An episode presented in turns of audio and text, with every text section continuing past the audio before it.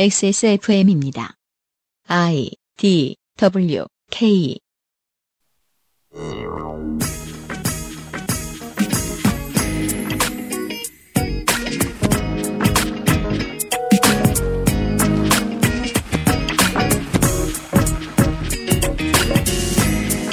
안녕하세요.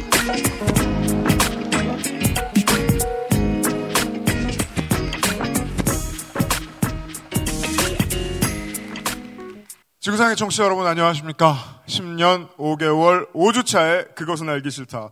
500회 목요일 순서를 시작합니다. XSFM의 유승균 PD입니다. 저는 글을 잘 쓰는 사람이 아닙니다.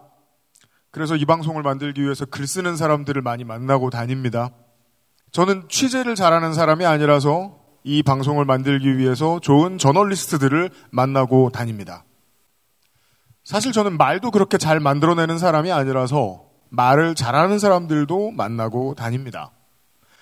이 사람의 이런 글과 말, 저널리즘이라면 사람들도 듣고 싶어 하지 않을까? 그 제작 의도가 변한 적은 한 번도 없습니다.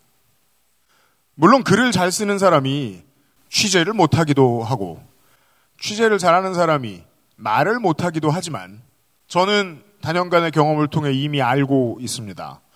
방송에 필요한 모든 덕목이 다 갖춰져 있는 사람은 주로 메시지가 싸구려더라.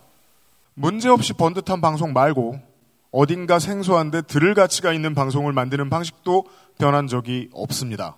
10년 동안 저희 방송을 통해 만나보신 수많은 사람들 중에 첫 번째 게스트로는 제가 선택한 적은 없는데 계속 나오는 게스트로 이번 주 방송을 시작하, 매는 먼저 맞아야죠. 참고로 첫 코너에는 상업 광고가 들어 있습니다. 같은 시작이지만 끝은 다르고 싶기에 재활용 플라스틱을 사용하고 비닐 포장재를 줄이고 산책길에 버려진 쓰레기도 플러깅백에 담아보고 세상엔 작지만 우리에겐 큰 도전 Big Green 함께 걸어요. 자연주의 천연 샴푸 빅그린 카카오톡으로 지난 수업 내용을 확인하고 반복해서 연습할 수 있습니다. 늘어난 실력을 매일 알려주는 전화 영어. Perfect 25.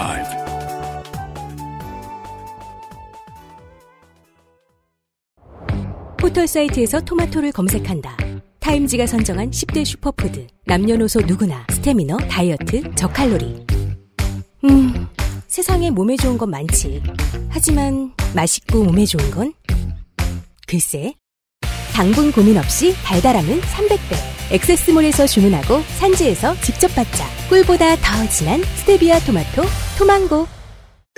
요즘 치약은 판매액의 10%를 소아암 재단에 기부합니다. 나누고픈 사람들의 치약. 좋은 치약, 요즘 치약.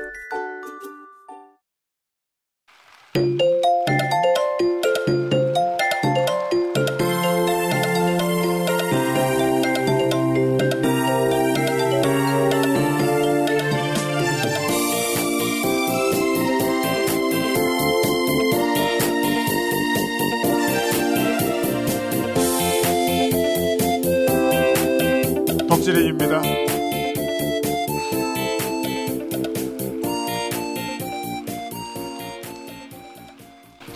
역광 때문에 사진이 안 나오네요. 네, 안녕하십니까. 실제로 존재하시는 여러분. XSFM에서 제일 오래 묵은 귀신, 홍성갑입니다. 제가 오늘 방송에 퀴시트를 처음 받았을 때 되게 짜증이 났어요. 제게 시간을 5분밖에 안 준 겁니다. 고작 small talk 할 시간 정도입니다. 근데 저 small talk 못 한다고 얘기 아시잖아요? 그리고 저는 이 5분을 위해서 8개월을 준비했습니다. 그 8개월 얘기는 하죠. 작년 8월부터 운동을 시작했어요. 갑자기. PT도 받아요. 태어나서 처음 해보는 거예요. 죽을 것 같아요. 사실 인생 역대 최고 몸무게를 찍은 게 더 큰 이유이긴 해요. 아무튼 저는 이제 만 40세가 되었고 작년에 건강검진을 받았습니다. 간과 고지혈을 슬슬 신경 쓰랍니다. 억울했어요. 언제 이렇게 늙었지? 어쨌든 그러니까 운동을 해야겠죠. 무대 위에 설 건데 알고 보니까 5분이었지만 운동은 힘듭니다. 그래도 첫 두 달 동안 식단 관리 없이 10kg를 뺐습니다. 왜 그러겠어요? 한 번도 안 해본 거니까 그런 거죠. 트레이너 선생님께는 자랑스러운 회원님이 되었고요. 근질이 좋답니다. 근육의 질이. 약간 고기 얘기 같은데 그 이전에는 근질이 아니라 육질이 좋은 사람이었을 테니까 넘어가기로 했어요. 지난달부터는 식단 조절도 시작을 했어요. 조만간 그 정도를 좀 올릴 때가 올 텐데 비 오는 날에 순 밀 키트를 몇 개 사놓을 생각입니다. 특히 식단 관리를 시작하시면요. 지방의 경우에는 견과류와 계란, 뭐 연어, 참치 이런 위주로 공급을 받아야 된대요. 약간 마음에 걸리는 것이 커피예요. 트레이너는 괜찮다고 그- 그거 얼마나 한다고 걱정하지 마시라고 하는데 저는 이딴 고민을 합니다. 커피콩은 견과류인가? 그러고 보니 더치커피는 지방이 적다는데 특히 커피 비노의 병은 다 마시고 난 후에 재화, 사용하기가 아주 좋습니다. 저희 어머니는 깨끗한 생각의 세제를 이용해서 깨끗이 씻고 난 후에 다양한 액체나 알갱이를 담아두십니다. 제가 시킨 거 없어요. 믿어줘요. 식단 조절이라는 게 진짜 간식 없는 인생이에요. 그래서 꾸르꾸르와 푸른액을 헤어지기로 했어요. 삶에 낙이 없죠. 어쩔 수 없어요. 그런데 다행스럽게도 혈당은 안 올려주면서 단맛은 나는 신의 선물 스테비아 방울토마토가 들어온 게 아니겠어요? 토망고가 아주 좋은 간식이 되어줍니다. 자꾸 아버지가 훔쳐먹어요. 바보상의 해산물 그리고 콕치버콕의 김치도 괜찮은 반찬으로 쓸 수 있습니다. 간식도 되고요. 식단 조절의 친구는 역시 디메이트였습니다. 제가 그 맛을 되게 싫어해요. 좀 역해요, 저한테는. 근데 식사량 자체는 극적으로 줄어들어요. 그리고 별걸 다 신경 쓰게 되더라고요. 체중 모니터링을 제대로 하려고 하니까 변수를 줄여야 되잖아요.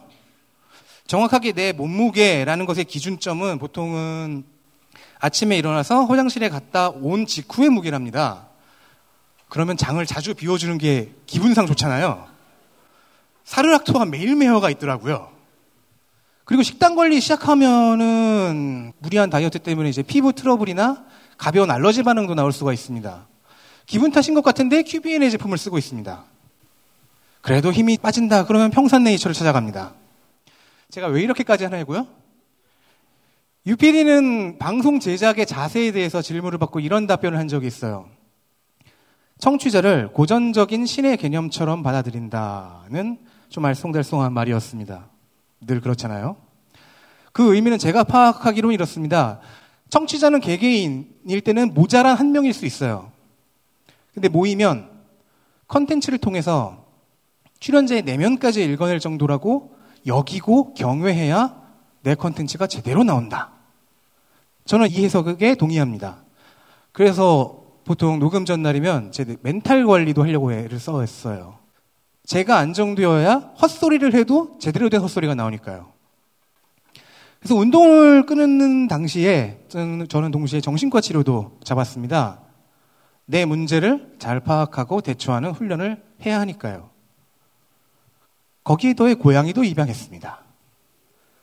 그 고양이는 지난주에 한 살이 되었고요. 높은 곳에서 뛰어내리는 걸 너무 좋아합니다. 저를 계속 깨물고요. 자주 뛰어내리는 포인트가 있는데 거기다가는 방석과 케미하우스 애견 매트를 깔아놨습니다. 힘든 건 있어요. 정말 많이 힘들어요. 수틀리면 맨날 깨물고 할퀴고 기분 나쁘다고 또 물고 새벽 5시면 밥 달라고 깨우고 깨울 때 또 물어요. 다 괜찮습니다. 참을 수 있어요. 딱 하나 못 참겠는 게 컴퓨터를 자꾸 방해해요. 저는 컴퓨터가 두 대인데요. 하나는 4년 전에 컴스테이션에서 맞춘 데스크탑입니다. 엄청 잘 만들어져서 지금도 최신 게임을 무리 없이 돌립니다. 지지난주에 나온 레지던트 이블 4 리메이크 무리 없이 돌아가요. 원래는 일도 게임도 다 데스크탑으로 해결했는데 나이가 들면서 뭔가가 이상해집니다. 점점 한 공간에서 일과 놀이를 해결하는 게 어려워져요. 이게 모드 전환이 안 되더라고요, 슬슬. 40대가 되면서. 그래서 작년에 업무용으로 레노버에서 XSFM 할인 코드를 넣고 노트북을 샀습니다. 하지만 고양이는 이 두 컴퓨터를 구분하지 않아요. 일을 하든 게임을 하든 컴퓨터 앞에 있으면 키보드 위에 누워버립니다. 놀아줘! 그래서 놀아주잖아요? 그리고 다시 앉으면 또 키보드 위를 점령합니다. 또 놀아줘! 치우고 하려고 하면 또 묻니다. 자연히 컴퓨터 앞에 있는 시간이 줄고 게임 시간이 줄고 줄어든 만큼 짧고 굵게 즐기게 되면서 제가 자제력이라는 걸 배웠어요. 일도 고양이가 낮잠 자는 시간에 집중해서 하게 되었습니다. 제가 무려 20여 년을 논팽이로 살았는데 40세에 건강한 삶이 만들어진 겁니다. 정신과 상담에서 받은 조언은 스스로를 사랑하라 였습니다. 되게 아리송하고 뜬구름 잡는 얘기인데 이제는 좀 이해가 가요. 매일매일 생활의 아주 작은 부분을 잊지 않고 챙기는 반복이 이 개념의 핵심입니다. 다행히 저는 고양이 루틴이 가장 중요한 동물을 입양했기 때문에 하루의 루틴을 계속해서 만들어 나가야 했고 그게 저에게 큰 도움이 되고 있습니다. 자기 관리라는 것, 인생의 변화라는 게 거창한 것이 아니었다는 것을 마흔에서야 배운 겁니다. 운동하고 진료받고 다른 존재와 공감을 나누면 됩니다. 매일매일 잊지 않고 그래서 따라서 효능감을 계속 느끼는 것도 매우 중요합니다. 조금씩 나아지는 지표에 집중을 해야 되는 겁니다. 저는 이 얼굴 피부는 지성이고 두피가 건성이에요. 최악의 조합이죠. 각질이 많아요. 그래서 비듬과 얼굴 각질로 자주 고생합니다. 그런 주제에 수염은 되게 많아요. 면도를 매일 해야 돼요. 이게 문제거든요. 귀찮거나 힘들어서 하루 정도만 물을 안 대도 온통 난리가 납니다. 그렇다고 면도를 매일 하면 보이지 않는 자잘한 생채기가 쌓여서 피부를 망칩니다. 이게 남자분들은 무슨 얘기인지 아실 겁니다. 두피의 경우에는 빅그린이 매우 큰 도움이 된 지 오래되었습니다. 그 알실 말고 요파시 광고 주긴 하지만 얼마 전 엔스19의 제품을 시켰는데 시카판테놀 크림 샘플을 많이 넣어주셨더라고요. 자기 전에 바른 것이 일주일, 이젠 매일 면도가 부담스럽지가 않아요. 세안, 면도, 화장을 꼼꼼히 하다가 보면 이제 내친 김에 이빨도 한 번 더 닦자 이런 것도 가능하죠. 어, 요즘 치약을 꼭 사야 됩니다. 여러분 하나씩 받으셨죠? 들으셨죠? 8개월을 준비했다고요. 이미 5분은 넘었어요. 느낌이 오죠? 배째라 그래. 저도 상당한 투머치 토커인데 5분밖에 안 줘? 이건 PD의 용인술 실패죠. 실패의 대가를 치르려 하겠습니다. 이렇게 시간을 썼는데 액세스몰의 입점 어체 며칠 빼먹었네요. 일단 제가 여성이 아니라서 29데이지 못 쓰고요. 레트로에 하나도 관심 없어서 덧상화를 모르고요. 정치발전소는 뭐 직접 언급하시라 하고요. 그리고 솔로라서 로맨틱스가 무용지물입니다. 아니, 솔직하게 말하면 조금 이렇게 마음에 두고 있는 1인용 제품이 있어요. 회원가입은 해놓았고 언젠가 용기 내면 살 거예요. 이게 혼자일수록 욕망 관리도 중요해지니까요. 농담처럼 얘기했지만 이렇게 자기 관리를 해서 여러분에게 전달될 수 있는 모든 측면을 가꾸려 노력하고 있습니다. 저뿐만 아니라 저희 모든 게스트들은 출연진들은 앞으로 더 나은 방송과 칼럼을 만들려 노력할 것입니다. 그래서 저 같은 일개 지식 소매상에게는 신이나 다름없는 청취자 여러분들께 감히 기도를 올리겠습니다. xsfm@gmail.com에 메일을 보내실 일이 있다면 제 출연료를 소폭이라도 올려달라고 사장에게 압박을 넣어주십시오. 그걸 한 푼, 두 푼 모아서요. 하루 걸러 낚싯대 부수는 이 고양이의 장난감과 저희 어머니의 백발에 약간이라도 도움이 될지 모르는 맥주 효모 비오틴을 살 것입니다. 우주유통에서 스피커도 바꾸고 싶고요.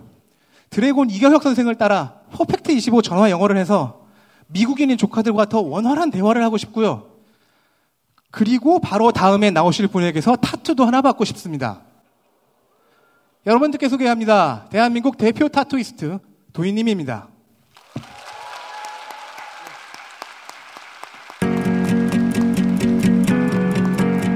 21세기 노동운동 라이프 스타일 가이드북 좋게 된 땡땡땡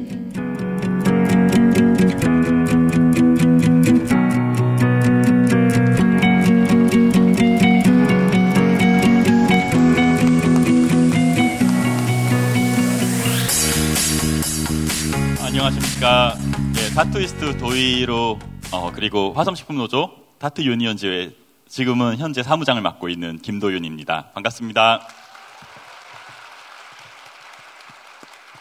3년 내내 사람들 앞에서 말하는 일을 했는데 오늘은 특별히 긴장이 되고 그래서 제가 할 수 있는 가장 최고의 꽃단장인 아침 면도를 하고 왔습니다. 2년 만에 한 것 같아요. 제가 드릴 말씀은 우리들에 대한 이야기입니다. 여기 앉아 계신 분들과 저에 대한 이야기인데요. 여기 앉아 계신 분들이나 무대에 계속 서 계실 분들 다 합친 이 분들의 종특이 피곤한 사람들이라는 것입니다. 몸이 피곤하다는 뜻은 당연히 아니고요. 넘어갈 수 있는 일이나 굳이 의미를 찾지 않아도 되는 일에 생각에 시비를 걸어보는 것들 그리고 그것이 가능하거나 흥미를 느끼는 사람들이 그 알씨를 듣고 있다라고 생각을 합니다. 물론 저도 그렇고요. 저는 그런 제가 좋습니다. 그 알씨를 듣다가 더 피곤해진 것도 사실이고요. 그리고 종종 그 알씨 청취자임을 자랑하기 위해서 나는 그 알실에서 조성주라는 사람을 만났고 내 인생은 조졌어 라는 이야기를 하고 다닙니다. 어, 나도. 최근에 더더욱. 어, 근데 그거는 어떻게 보면 내가 그 알실 청취자로서 성공한 성덕이라는 걸 자랑하고 있는 것입니다. 그런 거예요. 그 알씨를 안 들었고 조성주 소장님을 안 만났다면 제가 노동조합을 했을 리는 없어요. 그런데 안 피곤했을지에 대한 고민을 해봐요. 분명 노동조합보다 효용성이 떨어지는 별것 아닌 무언가를 하면서 지금처럼 고군분투를 하고 있었을 거예요. 왜냐하면 정도 차이만 있지 여기 계신 분들이나 저나 태어날 때부터 모두가 피곤한 특성을 지닌 사람들이기 때문입니다. 제가 이렇게 스님 같은 이미지를 비즈니스 때문에 만들게 됐는데요. 이 모습 속에 얼마나 피곤한 사람인지를 일단 말씀을 드려볼게요. 저는 이거 자랑이에요. 제가 나온 고등학교는 비평준화 지역이었어요. 그래서 우반 제도가 있었어요. 전교 1등부터 50등까지를 한테 모아놓고 이 친구들을 공부를 시키는 학교였는데 고3이 됐어요. 고3이 되니까 모든 사람들이 공부를 하고 싶어지는 거예요. 그래서 새벽에 다른 반 친구들이 넘어와서 저희 반에 있는 모든 책을 다 훔쳐갔어요. 그런 일이 많았어요. 그런데 또 이 학교는 굉장히 독실한 크리스찬 학교예요. 책이 없어지면 그날 아침 예배 시간에 서로 기도를 해요. 책이 돌아오게. 친구가 가출을 하면 다 같이 지하 강당에 내려가서 방언으로 기도를 해요. 울면서. 돌아오죠. 원래 그 나이에 다 돌아오니까. 근데 저는 당시에 저희 반에 둘밖에 없는 불교 신자였어요. 그래서 기도를 안 하고 저는 책을 찾으러 갔습니다. 제일 만만한 선생님한테 부탁을 해서 그 선생님이 수업 시간에, 국어 시간에 제가 뒷문에 보이면 다 머리에 손 올려. 그리고 제가 문을 박차고 들어가서 친구들 책을 하나씩 다른 반 친구들 책을 다 뒤집어 보는 거예요. 이렇게 몇 반을 돌았더니 교무실에 비상이 걸렸어요. 그래서 교무실에서 자기 책이 아닌 책을 다 내놔라. 복도에 다 내놓으면 그 책들을 용서해 주마라고 했는데 정말 복도를 걸어 다닐 수 없을 만큼의 책이 쌓였고요. 저희 반도 마찬가지였어요. 서로가 서로의 책을 훔친 결과죠. 뭐 학교 행정이 마음에 들지 않으면 교감 선생님이 종교 시간을 하시는데요. 그 시간에 제일 앞자리 친구랑 자리 바꿔가지고 종교 수업 못하게 제일 앞에 앉아서 교감 선생님이랑 논쟁을 한 시간 동안 벌여야 되고 예비군 훈련 가보신 분들은 알아요. 안보 교육이라고 태역 장성들이 와가지고 안보 교육을 하는데 그거는 잘하고 있는 시간이에요. 2시간, 3시간 잘하고 400명이 있으면 399명이 자는데 한 명이 눈 부릅뜨고 끝까지 듣는 사람이 있어요. 그게 저예요. 제가 잘 듣는 줄 알고 저만 보고 얘기하시죠. 그런데 저는 집에 와서 그분이 했던 가장 극우적인 발언들을 다 적어가지고 민원을 올려요. 어. 이 귀한 시간에 이딴 소리를 한다고? 그래서 굉장히 피곤하게 살았어요. 첫 직장에서는 29살에 명예퇴직을 당했어요. 디자이너로 일했었는데, 뭐 여러 이유가 있었을 거예요. 그런데 제 피곤한 성격 덕분인데, 저는 디자이너잖아요. 디자이너였죠. 디자이너는 굉장히 다이나믹한 게임을 할 때보다 눈이 더 아파요. 하루 종일 화면을 확대해야 되고 글씨를 바꿔야 되고 너무 다이나믹한 그래픽을 쳐다보고 있어야 돼요. 그러다 보니까 눈이 너무 안 좋은데 당시에는 다 LCD 모니터를 썼어요. 응답 속도라는 게 있어서 잔상이 생겨요. 그게 너무 힘들거든요. 그래서 어, 당시에 삼성 모니터가 어떻게 읽는지 모르겠어요. EMS라고 응답 속도가 굉장히 짧은 좋은 게 나왔어요. 그래서 제가 그거를 사달라고 기안을 올려가지고 올렸는데 대표님이 호출을 하신 거예요. 일개 영, 일개 사원을 갔더니 대표님이 그러시더라고요. 야, 내가 공학자인데 내가 장단컨대 너의 눈은 어, 이 응답 속도를 구분할 수 없어. 삼성 모니터 됐고 삼보 컴퓨터 모니터 줄 테니까 이거 써. 라고 삼보 컴퓨터 모니터를 사라는 거예요. 그래서 제가 그랬어요. 나는 미술학도고 내 눈은 그 응답 속도를 구분할 수 있고 그게 당신과 나의 다른 점입니다. 이렇게 막 설득을 하면 싸우다 보니까 대표님 모니터가 삼성 건 거예요. 그래서 논쟁 끝에 제가 대표님 모니터를 가져오고 새로 발급받은 삼보 컴퓨터 모니터를 대표님 드렸어요. 그리고 그 첫 직장에서인데요. 당시에 요즘은 모르겠어요. 당시에 많은 직장 남성들이 가진 이상한 회식 문화가 있었어요. 방금 전까지 멀쩡한 눈동자를 가지고 비즈니스를 논하던 동료들끼리 밥을 먹고 술을 먹고 나면 갑자기 부장님이 어느 날 발정이 나면 다 같이 룸을 가든지 어느 업소를 가서 같은 공간에 다 같이 사정을 해요. 이거는 회식이 아니라 난교 파티잖아요. 그게 너무 이상해가지고 제가 첫날 그걸 깼어요. 그런 회식이 있던 첫날 제가 그걸 깼더니 다음부터는 그런 회식이 없어졌어요. 저만 초대를 안 한 건지 모르겠지만. 제가 고민한 건 그거예요. 왜 멀쩡한 사람들이, 배울 만큼 배운 사람들이 개인에게 가장 개인적인 부분, 나의 성생활을 부장님의 발정기에 맞춰야 되는지 이해할 수가 없는 거예요. 그래서 열심히 공부하고 다녔어요. 왜 이렇게 됐지? 우리 문화가 왜 이러지? 그걸 한참을 공부하다가 어느 순간 깨달음을 얻어서 그 유명한 TED에서 그 강연을 하고 다녔어요. 제가 타투이스트란 사람이 테드 강연을 한다니까 타투이스트, 지망생들, 타투 이야기 한다고 막 오신 거예요. 주제가 그랬어요. 사법부가 만들어준 문화가 주제였는데, 진짜 얘기를 시작하면 진짜 주제는 뭐였냐면, 박정희의 성생활과 나예요. 그거를 박근혜 정부 동안 하고 다녔어요. 그래서 아직도 제가 했던 테드는 유튜브에 못 올라갔어요. 대신 내용이 타투보다 훨씬 자극적이니까 피드백이 되게 좋아서 JTBC 말하는 대로라는 프로에 섭외가 됐어요. 그래서 저는 야 이걸로 공중파 진출하는구나 했는데 어, 바로 폐지가 돼서 못하게 되고 끝났습니다. 그리고 나서 저는 명예퇴직을 당했어요. 저는 도희님 사시는 얘기를 지금 이 자리에서 처음 들었는데 꼭 우리 방송이 망쳤다고 할 수 있는 사람은 아니네요. 어, 제가 네, 면책이에요 이쯤 되면. 어, 결론은 이따 말씀드릴게요. 사람이 그리고 무언가 익숙해지면 더 자극적인 걸 찾게 되잖아요. 저희 피곤함이 익숙해지면서 더 자극적인 걸 찾다가 저는 그 알실에서 조성주라는 사람을 찾았어요. 최소한 전 자극이 필요할 땐 그 사람 찾지 않습니다. 어, 그래서 노동조합을 만들겠다고 조성조 소장님을 무작정 찾아가게 됐어요.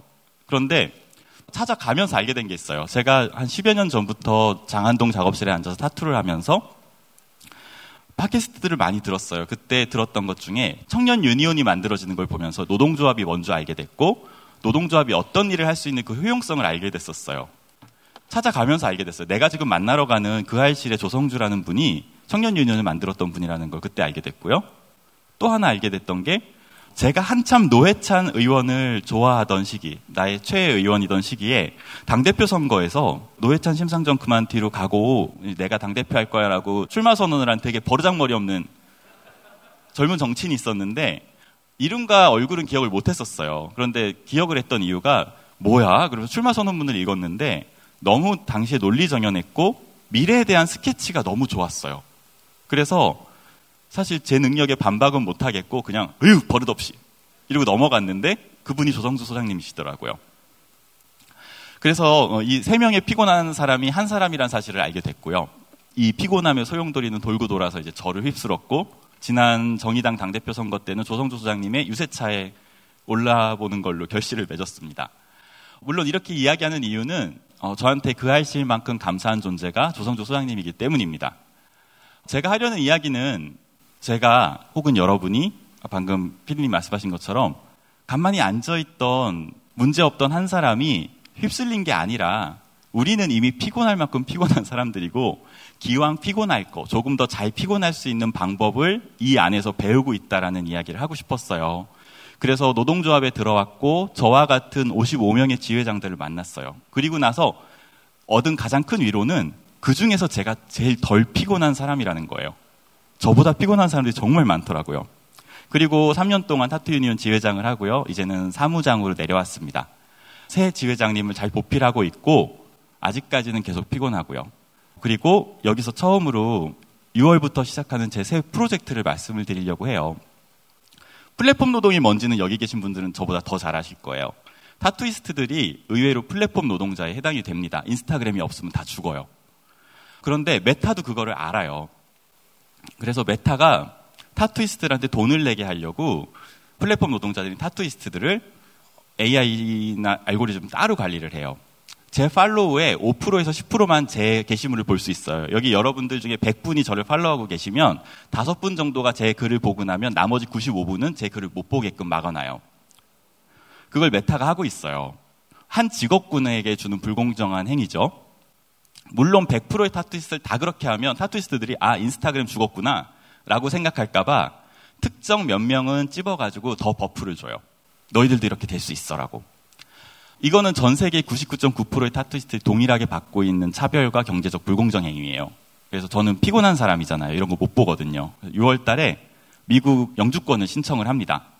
노동조합을 설립했다라는 전력 덕분에 미국에서 이걸 굉장히 크게 쳐줘요. 그래서 스폰서 없이 제가 저를 스폰하고 저의 위대함을 증명하면 영주권이 나온답니다.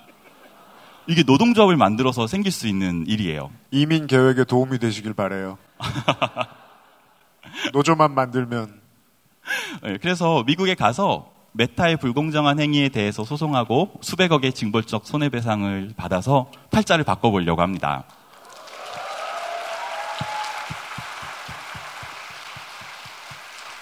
한국이나 다른 나라도 마찬가지예요. 타투이스트들이 사실 골방에 앉아서 그림 그리는 친구들이거든요. 그러다 보니까 우리 똥멍청이들은 슬퍼하거나 인기가 없어졌다고 우울해하고 있어요.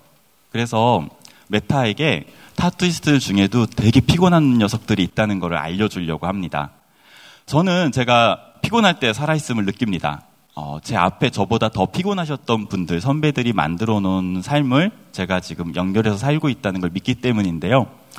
전태일 열사가 자기 몸에 불을 붙이기 전까지는 저희에게 일요일은 없었어요. 당시 방직 공장의 노동자들이 한 달에 휴일과 관계없이 이틀을 쉬고 있었어요. 그래서 종종 사람들은 자기 몸에 불 붙인 전태일 열사를 보면서 아 되게 힘들었을 거야. 되게 힘들었었나 봐라고 생각들을 하는데 전태일 평전을 읽어보면요 그렇게 힘든 게 아니었어요. 열심히 일하는 청년이었고 계속 승진하고 월급이 오르고 있었고 젊은 나이에 재단사까지 갈 수 있는 상황이었어요. 그런데 전태일 열사가 읽을 줄도 모르는 한자를 공부하면서 노동법을 공부했던 이유는 자기 때문이 아니라 옆에 있는 어린 여공들하고 이웃들 때문이었어요. 그래서 결국 청년 전태일은 자기 몸에 불을 붙였고 우리는 일요일을 얻었습니다. 노동자가 주일날 교회에 가게 되면서부터 한국 교회는 노동자들이 내는 11조로 지금처럼 성장했어요. 단지 이 이유 때문만은 아니지만 저는 제 자녀들에게 한국에 있는 위인 중에 가장 예수를 닮은 사람이 전태일이라고 가르칩니다. 지금은 아내가 목사기도 하고 제가 기독교인으로 바뀌었어요. 그래서 이렇게 가르쳐요 아이들한테. 이 세상은 예수 그리스도의 죽음과 부활 이후에 새롭게 시작되었어라고 가르쳐요. 기독교 사고가 아니죠. 어, 세계관이죠. 인류 역사상 가장 피곤한 인간이 예수예요. 성부, 성자, 성령으로 아직도 우리와 함께하고 있다면 아직까지도 더럽게 피곤하실 거예요. 그리고 한국에는 전태일 열사가 있었고 또 다른 노동운동을 하는 선배들과 동지들이 지금의 세상을 만들었다고 생각됩니다. 잘했든 못했던 그런 문제가 아니고요. 어느 방향이든 세상을 움직이는 사람은 여기 계신 분들이나 저희들처럼 피곤한 사람들하고 더럽게 욕심이 많은 두 부류 뿐입니다. 그래서 저는 피곤한 사람의 일원이 된 것 같아서 자랑스럽고요. 그래서 그 알실과 조성주 소장님에게 항상 감사를 합니다. 그리고 피곤한 사람들이 여기 이렇게 600분, 700분 되나요? 이렇게 많이 계신다는 것도 너무 감사하고요. 10년간 그 알씨를 꾸준히 들으면서 좀 더 잘 피곤할 수 있는 방법들을 배운 것도 좋습니다. 이 세상에서 제일 피곤한 사람들인 여기 계신 유피디님하고 그 알실 팀에 감사를 표하고요. 만방에 이 피곤함을 잘 전염시킬 수 있기를 꿈꿉니다. 이상입니다. 감사합니다. 타투이스트 도인님입니다. 청취자 질문을 볼 시간입니다. 안녕하세요. 저는 중앙아시아에 살고 있는 청취자입니다. 타투이스트 도인님께 질문 드리고 싶습니다. 저는 한국 기관에서 계약직으로 일하고 있는데요. 최근 회사의 경영 방침 변경으로 인해 일방적으로 근로계약 내용 변경과 또 급여 삭감까지도 될 뻔한 일이 있었습니다. 회사 내에 노조가 있다고는 하지만 저 같은 계약직은 가입할 수도 없고 또 노조와 차측간 조율이 필요한 부분에서도 철저히 배제되어 있습니다. 오랜 기간 계약직으로 일하면서 그리고 그 알실 방송을 청취하면서 저도 언젠가 노조를 꼭 만들거나 꼭 가입하고 싶다고 생각하였습니다. 혹시 저 같은 계약직 근로자들도 노조에 가입할 수 있는 방법이 있을까요? 도인님 대신 좀 억울한 게 모든 노조의 전문가일 줄 알지만 아까 나온 키워드가 있었습니다. 그림 그리는 똥멍청이. 어, 좀 어려운 질문이었던 것 같아요. 어, 제가 대답을 못할 거라는 걸 알고 피디님이 미리 알려주셨어요 질문을. 그래서 대답할 수가 없어요. 어려워요. 그래서 이 질문을 가지고 지금 화성식품 노조에 있는 지회장 몇 분 친한 지회장들이랑 얘기를 나눴어요. 가장 문제는 그거더라고요. 계약직인 사람이 노조를 만들면 잘려요. 그렇겠죠. 어, 정직원처럼 보를 못 받으니까. 그래서 계약직은 노조를 만들기 어려워라고 이야기를 들었고요. 그래서 저희가 겪어왔던 사례를 저희들끼리 한번 되짚어봤어요. 귀족노조라는 단어 있잖아요. 이게 월급 많이 받는 노조라고 사람들이 다 알고 있어. 지금도 야 걔네 연봉이 몇이야 귀족노조 아니야 이렇게 얘기하는데 그게 아니었고요. 귀족노조라는 단어가 생겼던 이유는 현대자동차에서 노조가 열심히 싸워서 자기들의 노동권을 어느 정도 득한 이후에 하청업체 노동자들, 계약직 노동자들을 돌보지 않는 걸 보고 가장 큰 동지였던 노무현 대통령이 그 노조한테 언제부터 귀족이었다고 이런 동지들을 돌보지 않느냐라는 그 이야기를 하면서 귀족노조라는 얘기가 나왔기 때문에 귀족노조라는 말을 들으면 민주노총에 있는 노동하는 분들은 되게 마음 아파하세요. 반성하시고. 그런데 사회에서 언론에서 쓰는 귀족노조라는 단어랑 다르게 쓰죠. 그래서 여기서 우리가 극복하고 있어 라고 하면 네이버를 볼 수가 있어요. 오세윤 지회장 가끔 저희 들으셨죠? 어, 오세윤 지회장이 지금 하고 있는 게 처음 네이버를 만들 때부터 네이버 본사 밑에 있는 계열사 전체를 같이 교섭하는 거예요. 이론적으로 그리고 저희들의 관습적으로는 불가능해 보이는 일을 지금 하고 있어요. 어마어마한 일을 하고 있고 이전보다 나아지는 그리고 그걸 선배들을 욕하고 싶은 게 아니에요. 그거를 몰랐을 거예요. 다시 돌아가도 하기 어려운 거고요. 근데 그거를 지금 하고 있는데 그게 계약직까지 번져야 된다고 생각해서 저희 내부에서 나왔던 결론은요.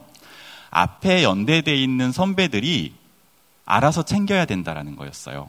계약직들이 뭉치는 것도 필요하고 그 사람들이 뭉칠 수 있게 앞에 있는 미리 연대된 단체들이 챙겨야 된다는 거였고요. 저한테는 이런 문제가 생기면 제일 좋은 답변은 조성조 소장님이죠. 조성조 소장님이 했던 얘기가 저도 되게 와닿았는데 일단 조직하라는 거예요. 일단 조직해서 계약이 끝날 때 싸우면 된다고. 그렇게 해서 자기가 당했던 부당한 것들을 바꿔놓으면 다음 사람들이 나아지겠죠. 내가 다른 곳에서 계약직이 될 때 또 영향받겠죠.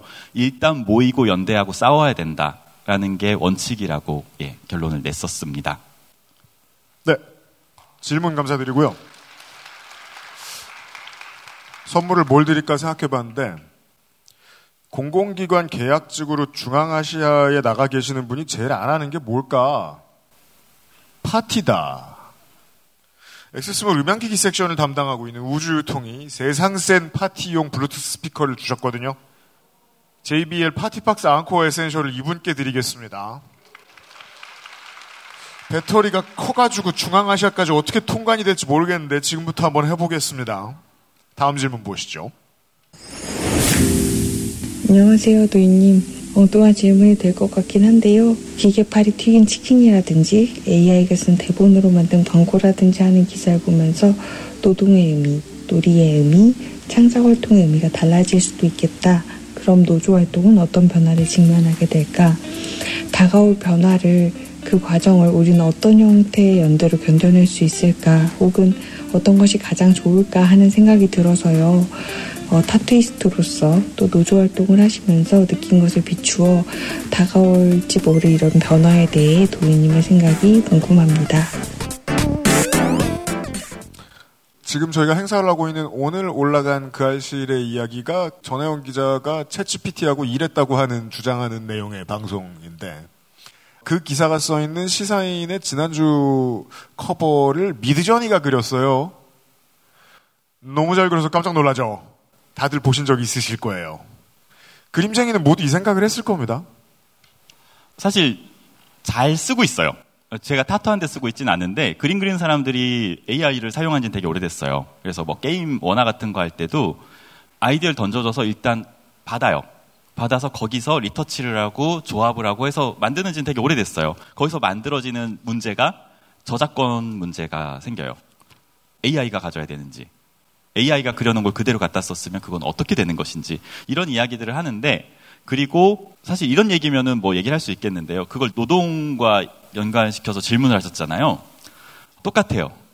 이렇게 아름다운 전환을 가져갈 수 있는 거는 조성조 소장님이 연구를 하셔야 될 부분 같고요. 어, 그냥 제 입장에서 노동운동을 하는 사람 입장에서 AI가 등장하면 어떨까라는 것보다 제가 3년 동안 노조 활동하면서 와, 이거 진짜 AI가 대체했으면 좋겠다라고 생각했던 것들이 뭔가 하면 판사예요. 어.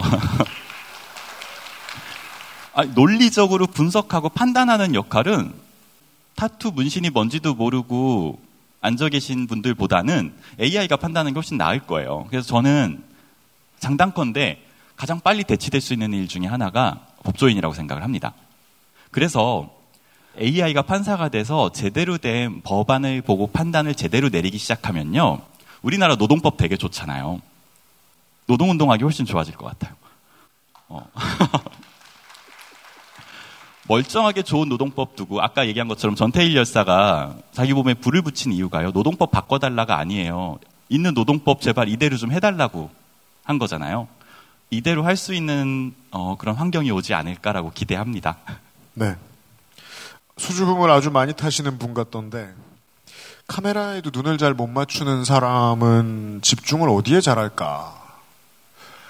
콘솔 화면이다. 이분께 퍼펙트 15 전화용 OS 드리는 플레이스테이션 5를 드리겠습니다. 다음 보시죠.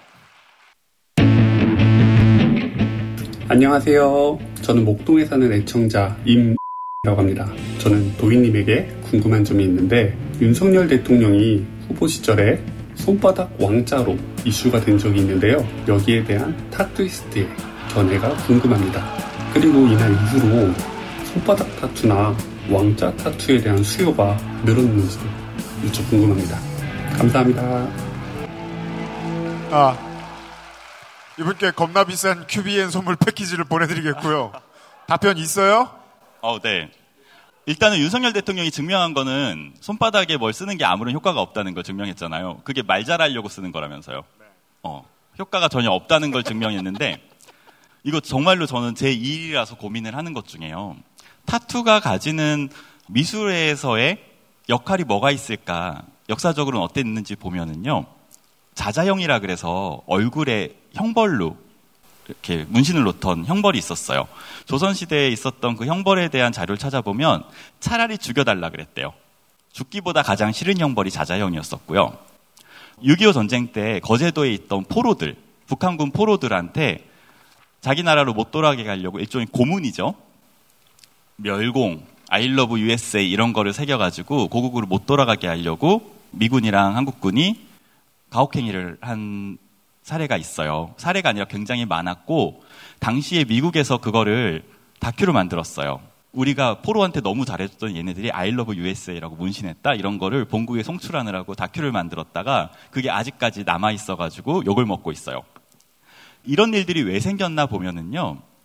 타투가 가지는 특별한 형식 때문인 것 같아요. 영원하고요. 영원하기 때문에 내 몸에 그림을 그렸을 때 각인이 되는 거죠. 그래서 관상학적으로 보면은 얼굴에 먹으로 점을 찍는 거는 관상을 못 바꾼다 그래요. 근데 얼굴에 타투를 하는 거는 관상을 바꾼다라고 해요. 그래서 윤석열 대통령이 정말 말을 잘하고 싶었으면 저렇게 펜으로 쓸 게 아니라 저한테 와서 타투를 했었어야 돼요. 그래서 정말 쓰잘데기 없는 일 같고요. 타투가 가지는 기능성 을 너무 쉽게 생각한 것 같아서 네, 아쉬웠습니다. 그리고 그 이후에 저희들끼리 장난치느라고 타투시들끼리 손바닥에 왕자 쓴 적은 굉장히 많아요. 여기까지 도희님이었습니다. 수고하셨습니다.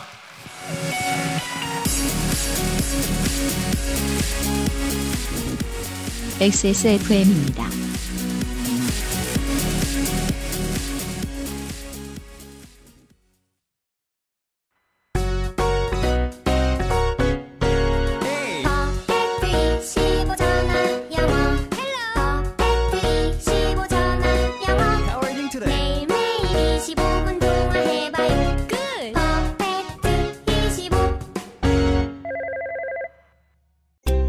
당귀뿌리 추출물 75%, 콜라겐, 엘라스틴, 세 가지 유산균 컴플렉스.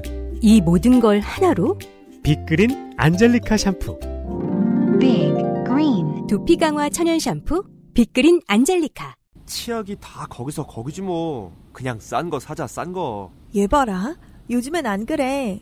꼼꼼히 따져봐야지. 요즘엔 그럼 어떤 치약 쓰는데? 요즘엔 요즘 치약. 유해 성분이 의심되는 건 하나도 쓰지 않고 오직 자연 유래 성분으로만 만들었거든. 파라벤, 트리클로산, 합성 계면 활성제. 조금의 의심도 허락하지 않았습니다.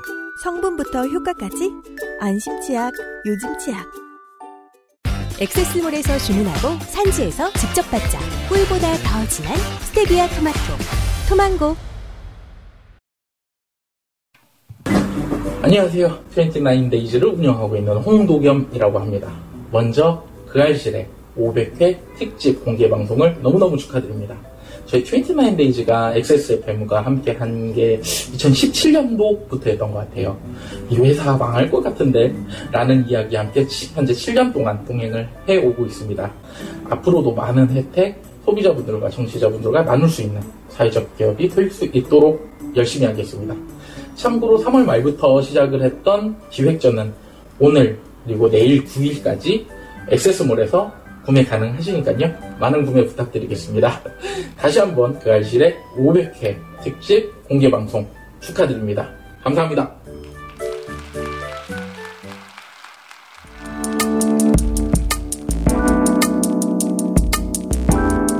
기본에 충실한 뉴스 큐레이션. 애증의 정치 클럽.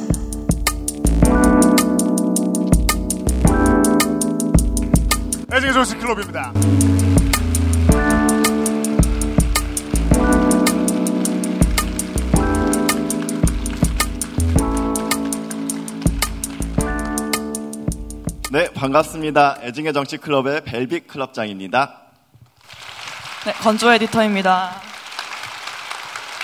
어, 네, 저희가 이렇게 여기 서 있는데 사실은 살짝 민망한 마음으로 서 있습니다. 왜냐하면 저희가 첫 출연을 한 게 492회더라고요. 오늘이 500회 공개 방송이잖아요.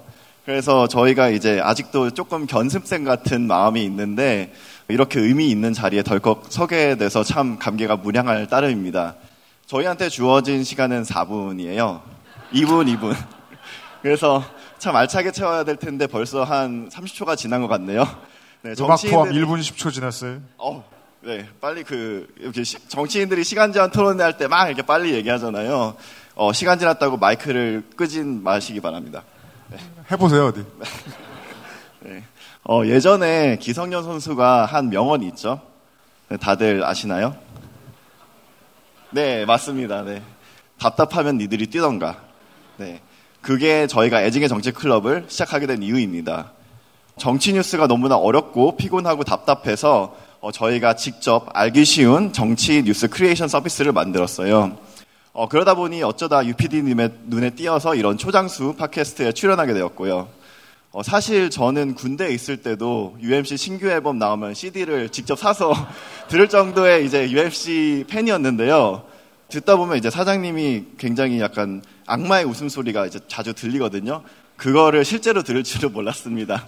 그래서 굉장히 이제 성덕의 반열에 오른 느낌이어서 굉장히 영광입니다. 저는 미국에서 오래 살았는데요. 원래 해외에 나가면 더 애국자가 된다는 말이 있잖아요. 그래서 한국이 늘 그립고 한국의 이슈에 그래서 더 관심을 갖고 놓치지 않고 있었는데 특히 정치 뉴스가 참 어렵다고 느꼈어요. 왜냐하면 이제 꾸준히 따라가지 않으면 맥락을 알기도 너무 어렵고 또 정파적 보도들로 인해서 피로감도 쌓이고 계속 그러다 보면은 그것은 별로 알기 싫죠. 그리고 신경을 꺼버리고 싶을 때도 많았어요. 그러다 보면 이제 내가 알고 싶은 그리고 내가 듣고 싶은 정보만 편식하게 되고요. 특히 요즘과 같이 유튜브와 소셜미디어가 알아서 편식하게 해주는 환경에서는 그러기 딱 좋았습니다. 그러다가 이제 경각심을 가지게 된 게 계기가 이제 트럼프 대통령의 당선, 그리고 선거 음모론, 그로 인한 어떤 의회 난입 사건, 이런 것들이 제게 이제 경각심을 주게 되었어요. 그래서 여러 개는 물론 많은 요소들이 있지만 제 개인적으로는 정치 혐오와 편식이 어떠한 결과를 가져다 줄 수 있는지 그것을 깨닫게 해준 그런 사건이었어요. 그래도 아직 한국 상황은 그래도 미국보다 낫습니다. 그래서 한국은 절대로 이렇게 흘러가면 안 된다는 그런 생각이 더욱 들었던 것 같아요.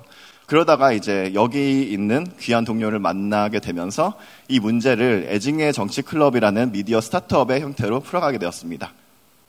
네, 제가 그 귀한 동료이고요. 네, 리타 건조라고 합니다. 네, 이런 기회를 주심에 늘 클럽장님께 감사드리고 있고요. 저기, 여기가 제 첫 직장이거든요.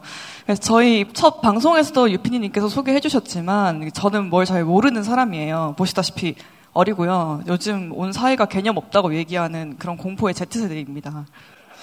나이는 안 물어봤는데 엄청나게 젊은 걸로 알고 있습니다. 고작 기자 재방생이었고 정치나 언론 정보학을 전공하지도 않았어요. 그래서 모르는 게 되게 많은데 그래서 궁금한 게 많고 그 답을 찾기 위해서 뭘 잘 뒤지는 걸 잘하는 사람입니다. 그래서 기성 언론의 시스템 안에서도 물론 그 일을 할 수는 있었을 거예요. 근데 방식이 많이 달랐겠죠. 그리고 저랑 비슷한 사람들이 기성 정치의 뉴스만으로 의문을 해소할 수 없는 건 그 방식이 사람들과 진정으로 맞닿아 있지 않기 때문이라고 생각을 합니다. 그래서 잘 모르는 사람이라서 지금 할 수 있는 일을 하기 위해서 첫 직장을 이렇게 불안정한 스타트업으로 애정클로 들어왔고요. 네. 어떤 사실과 관행을 당연하게 여겨야 한다는 생각조차 저는 못하는 사람이라서 그래서 할 수 있는 이야기가 있다고 믿으면서 일을 하고 있습니다. 그리고 그알싫은 이런 저의 철없기 그지없는 목표를 되게 진지하게 들어준 곳이에요. 그래서 저희가 확신하지 못했던 어떤 가치를 직접 발견해 주셔서 기꺼이 청취자분들께 던져보게 해주시는 그런 방송입니다. 그래서 덕분에 제가 이렇게 실존하는 청취자분들을 마주할 수도 있게 됐고요. 그리고 기본에 충실한 정치 큐레이션이라고 저희를 정의해 주신 것도 사실 유피디님이신데 앞으로 되도록 오랜 기간 동안 정치의 기본을 찾아가는 그런 과정을 그 알실에서 여러분과 함께 하고 싶습니다. 이렇게 저희에게 할애된 짧은 시간을 아직 저희와 낯을 가릴 여러분들께 잘 부탁드린다는 말을 하는데 썼고요. 네, 애증의 정치클럽이었습니다. 감사합니다. 네. 어, 어깨가 살짝 더 무거워진 것 같은 느낌인데요. 다음에 무대에 올라가실 분은 저희가 늘 본받고 싶어 하는 분인데요. 어, 균형 잡힌 시선으로 세심하게 통찰하시는 원거리 딜러이십니다. 전혜원 기자님 모시겠습니다.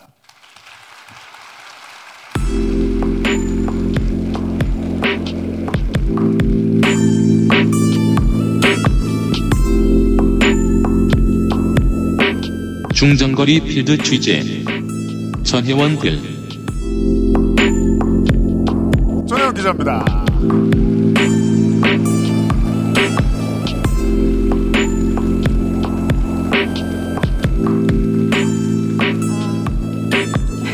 네, 안녕하세요. 주간지 시사인의 전혜원 기자입니다. 네. 네, 잘 들리시나요? 지난 1년간 네. 전혜원한테 들었던 말 중에 제일 웃겨요. 네, 어, 저는 전의 원딜이라는 코너에 나오고 있는데요. 아마 제 방송을 들으신 분도 계시고 듣다가 던져버린 분도 계실 텐데 예, 제가 팟빵이나 유튜브 같은 데 달린 댓글을 좀 보는 편이에요. 근데 그 댓글에 항상 나온 얘기가 아, 목소리가 너무 작다. 너무한 거 아니냐. 예, 저 잘 알고 있습니다. 사실 술 먹으면 목소리가 좀 커지긴 하는데요. 예, 그렇다고 술을 먹고 나올 수도 없고 예, 나름대로 노력은 하고 있는데 네, 이 자리를 빌려서 죄송한 마음을 전합니다. 예, 제가 달력을 보니까 그 유피디님을 처음 뵀던 게 작년 5월 10일 오후 2시더라고요. 그 마포에 있는 스튜디오에서 처음 뵀었는데요. 아, 일단 굉장히 재벌 회장님 방 같은 그런 시티뷰 굉장히 깜짝 놀랐어요. 막 다리에 차들이 다니고 그리고 이제 피디님 목소리가 진짜로 방송 때랑 똑같더라고요. 그 웃음소리가. 그래서 굉장히 신기했습니다. 전혜원 기자도 방송이랑 똑같죠? 죄송합니다. 예, 원래 인간의 기억이 좀 미화되기 마련인데, 그때 이제 제 기억에 피디님이 저한테 해주신 말씀이 이거였어요. 당신의 저널리즘을 더 많은 사람에게 알리고 싶다. 아, 제 기자로서 최고의 칭찬이잖아요. 그때 이후로 완전히 뭐 항복하는 마음이 되어서 열심히 나오고 있습니다. 사실 그 알실은 저에게는 정말 전설의 팟캐스트입니다. 이제 제가 노동에 좀 관심이 있는데 그 임종린 지회장님이 이제 이 팟캐스트를 듣고 파리바게트 노조를 만드셨잖아요. 또 그분의 방송을 듣고 오세윤 지회장님이 네이버 노조를 만들었고요. 그게 또 IT 게임 업계의 노조 바람으로 일어났었습니다. 아까 나오셨던 유명 타투이스트 도희님이 스스로를 아 나도 노동자구나 라고 처음 깨달은 것도 이 팟캐스트를 통해서였습니다. 물론 오늘 알고 보니 원래 피곤한 분이셨긴 한데 아 21세기의 조직화라는 게 이렇게도 이루어지는구나 굉장히 감동을 했었어요. 사실 세계적으로 노조 조직률 올리기가 쉽지 않잖아요. 어, 한국 노조 조직률이 14%까지 올라간 데는 그 알실 지분이 굉장히 크지 않나 생각합니다. 그래서 뭐 이쯤 되면 이제 이정식 노동부 장관이 표창을 줘야 되지 않나 그런 생각이 듭니다. 저는 그 알씨를 주로 이제 헬스장에서 러닝머신 뛰면서 들었는데요. 사실 뛰지는 않고 걷긴 했습니다만 어쨌든 이제 그런 팟캐스트에 제가 처음 나온 게 작년 7월 14일 법인세의 존재감에 대한 고민이었습니다. 그 이후에 이제 제가 다뤘던 게 택시, 또 의사 부족 문제, 화물연대 파업, 노란봉투법, 그리고 이제 사회적 참사를 어떻게 풀어가야 하는가에 대해서 일본 아카시시 육교 압사 사고를 다뤘었고요.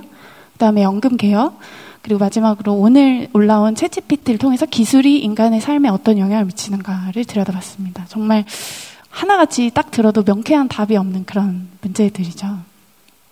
그래서 윤세민 에이터님이 제 코너에 대해서 아, 누가 나쁜 놈이다 라고 속 시원하게 말해주지 않는 방송이라고 설명해 주시더라고요.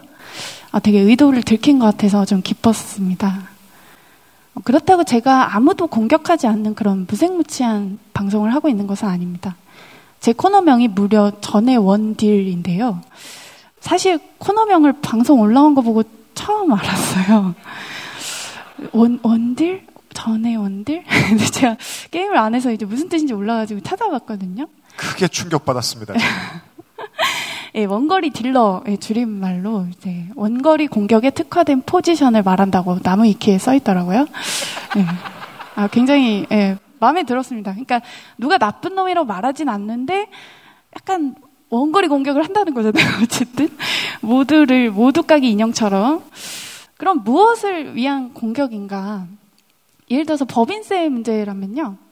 아, 법인세를 깎아주면 기업이 고용과 투자를 늘릴 거라는 입장이 있다. 라고 소개를 한 다음에, 아, 근데 사실 그런 명제가 흔들린 지는 좀 오래됐어. 라는 거를 이제 실제 감세 사례와 또 산업의 변화를 통해서 보여줍니다.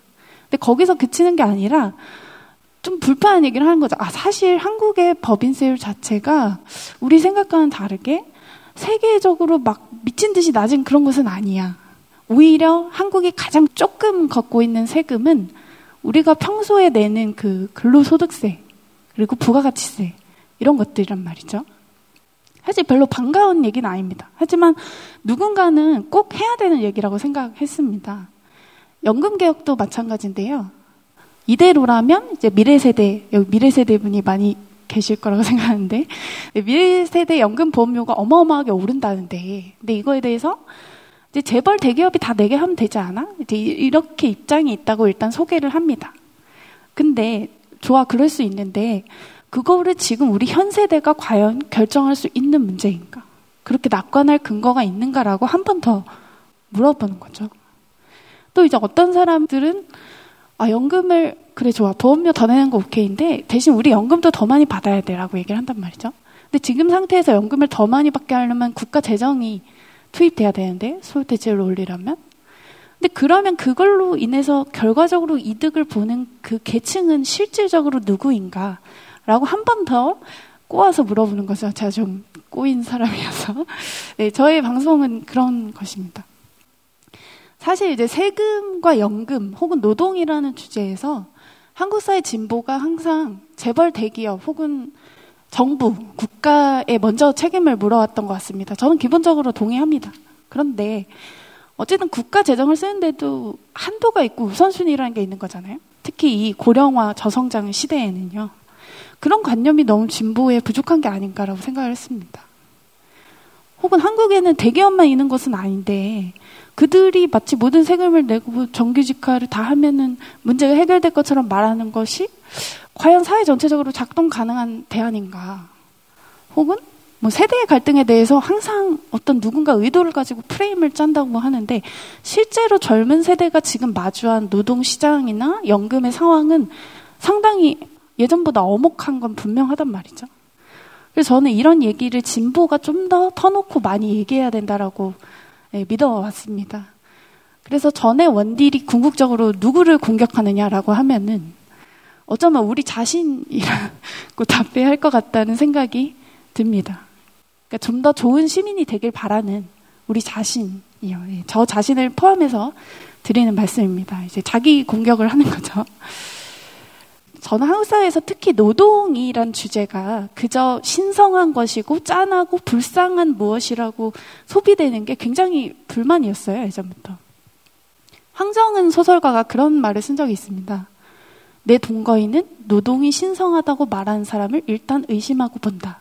노동이 신성한가? 노동은 일단 비싸야 한다.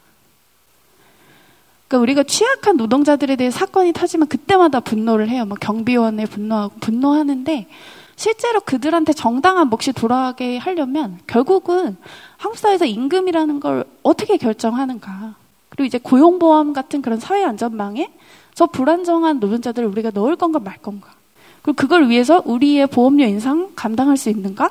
사실 이런 문제들이거든요. 그런 거는 정말 저 멀리 어디 떨어져 있는 그런 문제가 아니고요.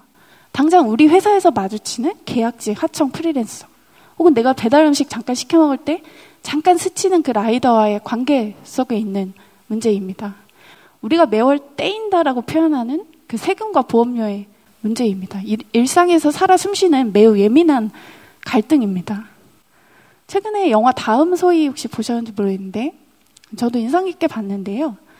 근데 그 영화에 나오는 것처럼 그냥 기업과 학교를 단죄하는 것만으로는 바꾸기가 어렵다고 생각합니다, 현실을. 결국은 대기업이나 공기업 같은 성벽 안 일자리에서 일하지 않더라도 괜찮은 삶을 살 수 있는 그런 삶의 조건을 만들어야 되는 거잖아요.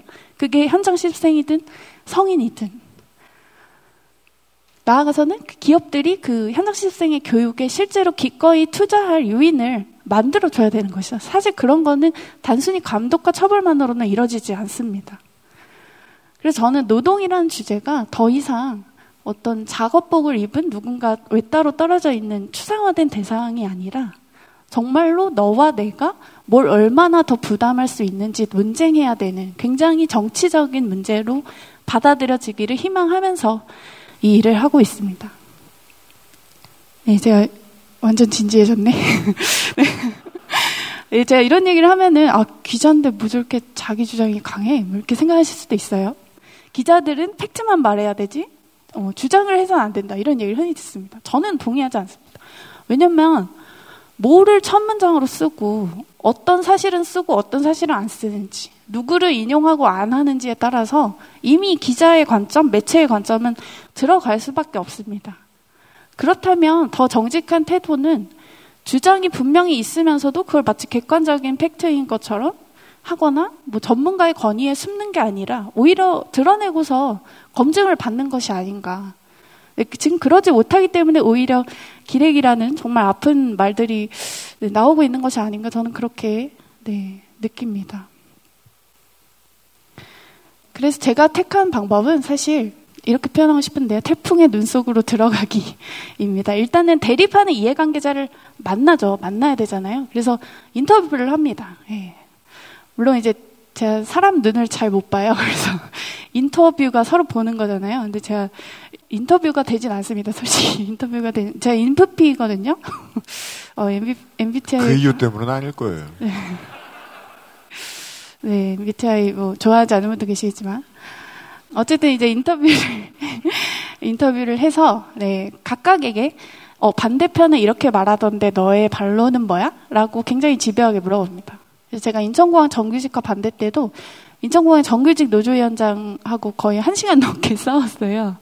아마 그쪽도 굉장히 제가 지독하다라고 생각했을 겁니다.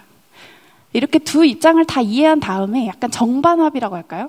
그럼에도 불구하고 이쪽이 좀 더 정의롭지 않아? 좀 더 합리적이지 않아? 라고 나름대로는 제시하려고 노력을 합니다. 네, 양비 양실론이라는 게 음, 저는 비겁할 때가 더 많다라고 생각을 해서요. 그래서 제가 항상 마음에 담아두는 문구가 있습니다. 네, 화면 한번 띄워주시겠어요? 네, 제가 PPT 잘 못 만드는데 요거 하나 준비했습니다. 네, 독자 시청자들은 선과 악 사이의 중간에 존재하는 회색 영역을 파악할 수 있는 능력을 갖추고 있다. 따라서 선악의 이분법적 단순화는 독자 시청자의 능력을 무시하는 난폭한 행위가 아닐 수 없다. 네, 제가 굉장히 좋아하는 미래의 저널리스트에게라는 책에 나오는 말입니다. 어, 이 책의 저자는 기자들이 선악의 이분법에서 벗어나서 세상을 치유하려는 태도를 가지라고 말을 합니다. 예, 굉장히 거창하죠, 사실. 그렇지만 생각해 보시면 어떤 식으로든 우리 직업들이 세상과 연결을 짓고 있어요. 네, 미디어는 뭐 말할 것도 없죠. 그래서 저는 그 알씨 제작진도 궁극적으로는 아, 세상을 치유하려는 태도를 가지고 있다고 생각합니다. 바로 그렇기 때문에 그것은 알기 싫지만 알아야 된다라고 사실 말하고 있는 것이잖아요. 이 팬덤과 음모론이 난무하는 시대에 알고리즘과 확장 편향의 시대에 시민들이 서로에게서 배우기를 거부하는 이 시대에 그래도 세상을 치유하기라는 저널리즘의 제일 원칙을 그 알실이 지켜왔기 때문에 네, 그 알실한 방송이 10년 넘게 살아남은 것이 아닌가 생각해 봅니다. 박수 한 번 주세요, 빨리. 감사합니다. 네. 아, 제가 요즘 어디 가면 기자님 그 아저씨 잘 듣고 있어요. 이런 말 자주 듣습니다. 어, 그때마다 깜짝깜짝 놀라요. 뭐 청취자분들이 법조계에도 계시고요. 출판계에도 계시고 곳곳에서 암약을 하고 계시더라고요. 감사합니다. 암약을, 암약을. 네, 최근에 제가 나무위키라는 곳에서 그 아저씨를 그거 자주 쓰시나 봐요? 아, 이상하네. 아, 그러면 안 되네. 아무튼 예, 조, 좋은 정보가 많이 있어요. 어쨌든 거기 보니까 자주 가는 거예요? 거기 보니까 누가 제 코너를 업데이트 해주셨어요. 어, 누가 쓰셨는지 모르지만 아주 감사합니다. 네. 물론 이제 듣는 매체에 출연하는 것 자체가 저 같은 종이 잡지 기자한테 굉장한 도전입니다. 그래서 사실 앞으로 언제까지 살아남을 수 있을지는 모르겠습니다. 근데 따지고 목소리의 문제는 아닌 것이 그 제가 그 네티즌님이 나온 옴질리교 에피소드 있잖아요. 어, 그거 너무 좋아하거든요. 근데 그분은 목소리가 크지 않은데도 너무너무 잘 들리는 거예요. 그래서 제가 깨달았죠. 아, 이거 목소리가 문제가 아니구나. 뭔가 다른 문제가 있다. 그래서 여러 가지로 좀 자신이 없긴 한데, 그래도 UMC님이 그러시더라고요. 말과 글은 결국 하나다. 아, 너무 멋진 말이잖아요? 네, 그래서 그런 희망을 가지고 계속 해보려고 합니다. 글쓰기 귀찮으면 말로 때워도 된다는 뜻입니다. 아, 예, 훌륭한 또 플리를. 그래서 가끔 녹음 끝나면 이제 제작진분들이 이런 말씀을 해주세요. 아, 듣는 매체에서 이 이슈를 이렇게 깊이 다룬 매체가 없을 겁니다. 이런 얘기를 해주시거든요. 아, 너무 뿌듯하고 기분이 좋더라고요, 혼자서. 네, 그래서 집에 가서 맥주를 마시고 하는데. 네, 이렇게 듣는 매체의 가능성을 믿으면서 누가 나쁜 놈인지 명쾌하지 않더라도 각자의 자리에서 세상이 더 좋게 되도록, 네, 좋게 되도록 만드는 길을 청취자 여러분과 함께 걸어가고 싶습니다. 네, 잘 부탁드리고 감사합니다.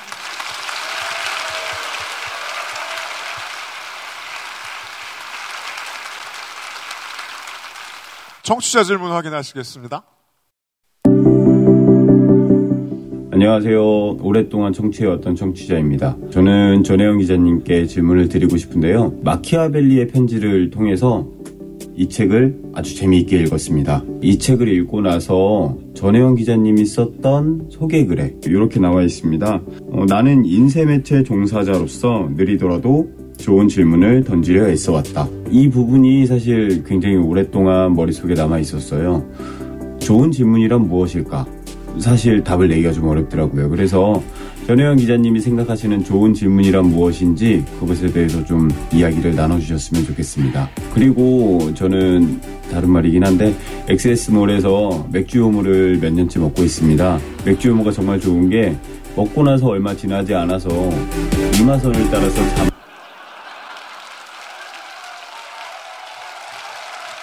네. 무슨 말인지 알겠습니다. 데일리라이트 맥주호모를 최대한 드릴 수 있는 만큼 많이 드리겠습니다. 좋은 질문이 무엇이냐? 라는 질문이었습니다. 아, 역시 그 아저씨 청취자분 정말 훌륭하신 게, 이 주신 질문 자체가 너무 좋은 질문이어가지고, 굉장히 당황했다는 부분입니다. 어, 제가 되게 고민을 많이 했는데요.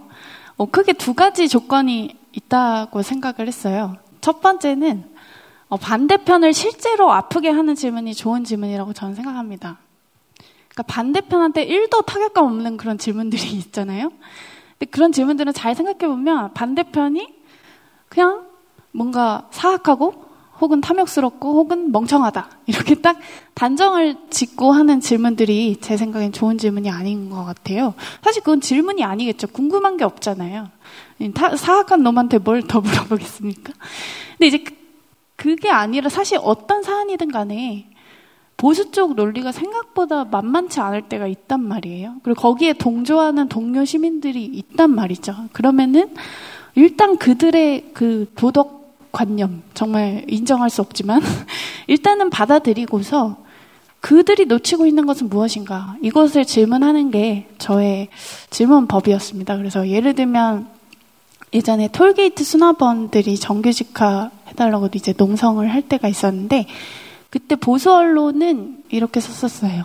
아, 하이패스 있어서 이제 수납원 다 필요 없는데 무슨 세금으로 정규직화 하냐. 그리고 이제 진보 언론은 아, 그래도 이분들이 힘들게 일했고 불법 파견도 당했는데 당연히 정규직화 해야지.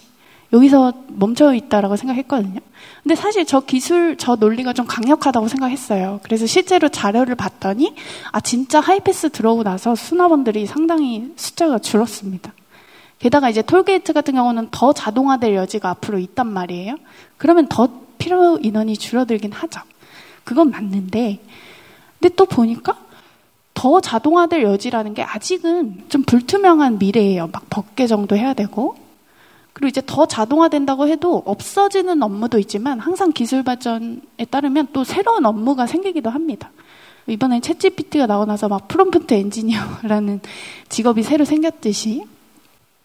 그리고 설령 자동화로 그 사람들이 아예 필요가 없어졌다 한들, 그럼 그 사람들을 다 자르는 게 정의인가? 특히 공공기관에서. 이런 질문을 던져볼 수 있는 거죠. 기술이 일자리를 대체할 수는 있지만 그것에 대한 해법이 꼭 다 해고여야 되는가. 그래서 저 나름대로는 이것이 좀 더 저쪽의 질문에 정면으로 반문을 제기한 질문이었다라고 혼자 자평을 하고 있고요. 네, 그분들이 얼마나 아팠는지는 모르겠습니다. 그리고 두 번째로 제가 생각하는 좋은 질문은 그러니까 아무도 불편하지 않은 질문은 당연히 좋은 질문이 아니지만 한쪽만 불편한 질문도 좋은 질문 아니라고 생각해요. 결국은 우리 편도 조금 불편할 수 있는 그런 질문이 더 우리가 한 걸음 나아가는데 좋다고 생각을 합니다. 역시 정규직화 얘기인데 그 인천공항 정규직화 논란 때 기억하실 텐데 그때 보수 언론은 그랬어요. 아 진보 정부가 이제 뭣도 모르고 정말 무분별하게 정규직화해서 이 청년들이 아주 정의롭게 분노하고 있다. 이러고 진보 언론은 또 아, 청년들의 능력주의가 정말 심각하다. 어? 이분들은 당연히 정규직화될 자격이 있는 사람들인데. 그러니까 여기서 딱 멈춰 있다고 저는 느꼈거든요. 근데 사실 청년들이 말하는 것 중에 맞는 게 있어요. 한국 사회에서 좋은 일자리가 배분되는 규칙이라는 것은 사실 그동안 유일하게 인정됐던 것은 공채 시험이 맞긴 맞거든요. 그리고 이 새롭게 정규직화된 사람들이 공기업 정규직이 되면 임금이 아마 많이 오를 거라는 거 우리 모두가 알고 있잖아요. 그러니까 그것을 부정할 수는 없다. 그럼 뭐가 문제냐? 아, 그 공기업 정규직만 되면 그 안정적인 고용을 넘어서 굉장히 많은 임금과 복지가 있어서 정말 그 신의 직장이 되고 뭐 나머지 일자리와 비교할 수 없게 되는 이 현실이 과연 맞는 것인가? 왜냐면 공기업은 독점적인 성격이 있잖아요. 굉장히 퍼블릭한 서비스를 제공하는 기관이고요. 그런 곳이 신의 직장이랑 도대체 한국 사회에 어떤 의미를 갖는 것인가 라는 질문을 한 거죠. 그래서 만약에 여러분들이 다 일터에 계시겠지만 한국 사회가 그렇잖아요. 어디 다니느냐에 따라서 그야말로 아, 저 사람 거기 다닌대 이러면서 굉장히 그 서로 위아래로 구분을 하잖아요. 근데 그게 아니라 사실은 어떤 일을 하고 그 일에 굉장히 숙련이 있는 사람이면 그만큼 대우를 받는 게 맞는 거잖아요. 그래서 만약에 우리가 그런 사회였다면 애초에 이 정규직화 논란도 없지 않았을까? 뭐 이런 고- 고민까지 이런 질문까지 던진 거죠. 사실 그러면은 임금 체계 얘기를 또 할 수밖에 없습니다. 뭐 호봉제, 뭐 직무금 뭐 이런 거 진보에서 가장 좀 안 하려고 하는 얘기죠. 네, 그래서 저는 그런 식으로 좀 음, 우리 편도 불편한 질문, 반대편이 실제로 아픈 질문이 좋은 질문이라고 생각합니다.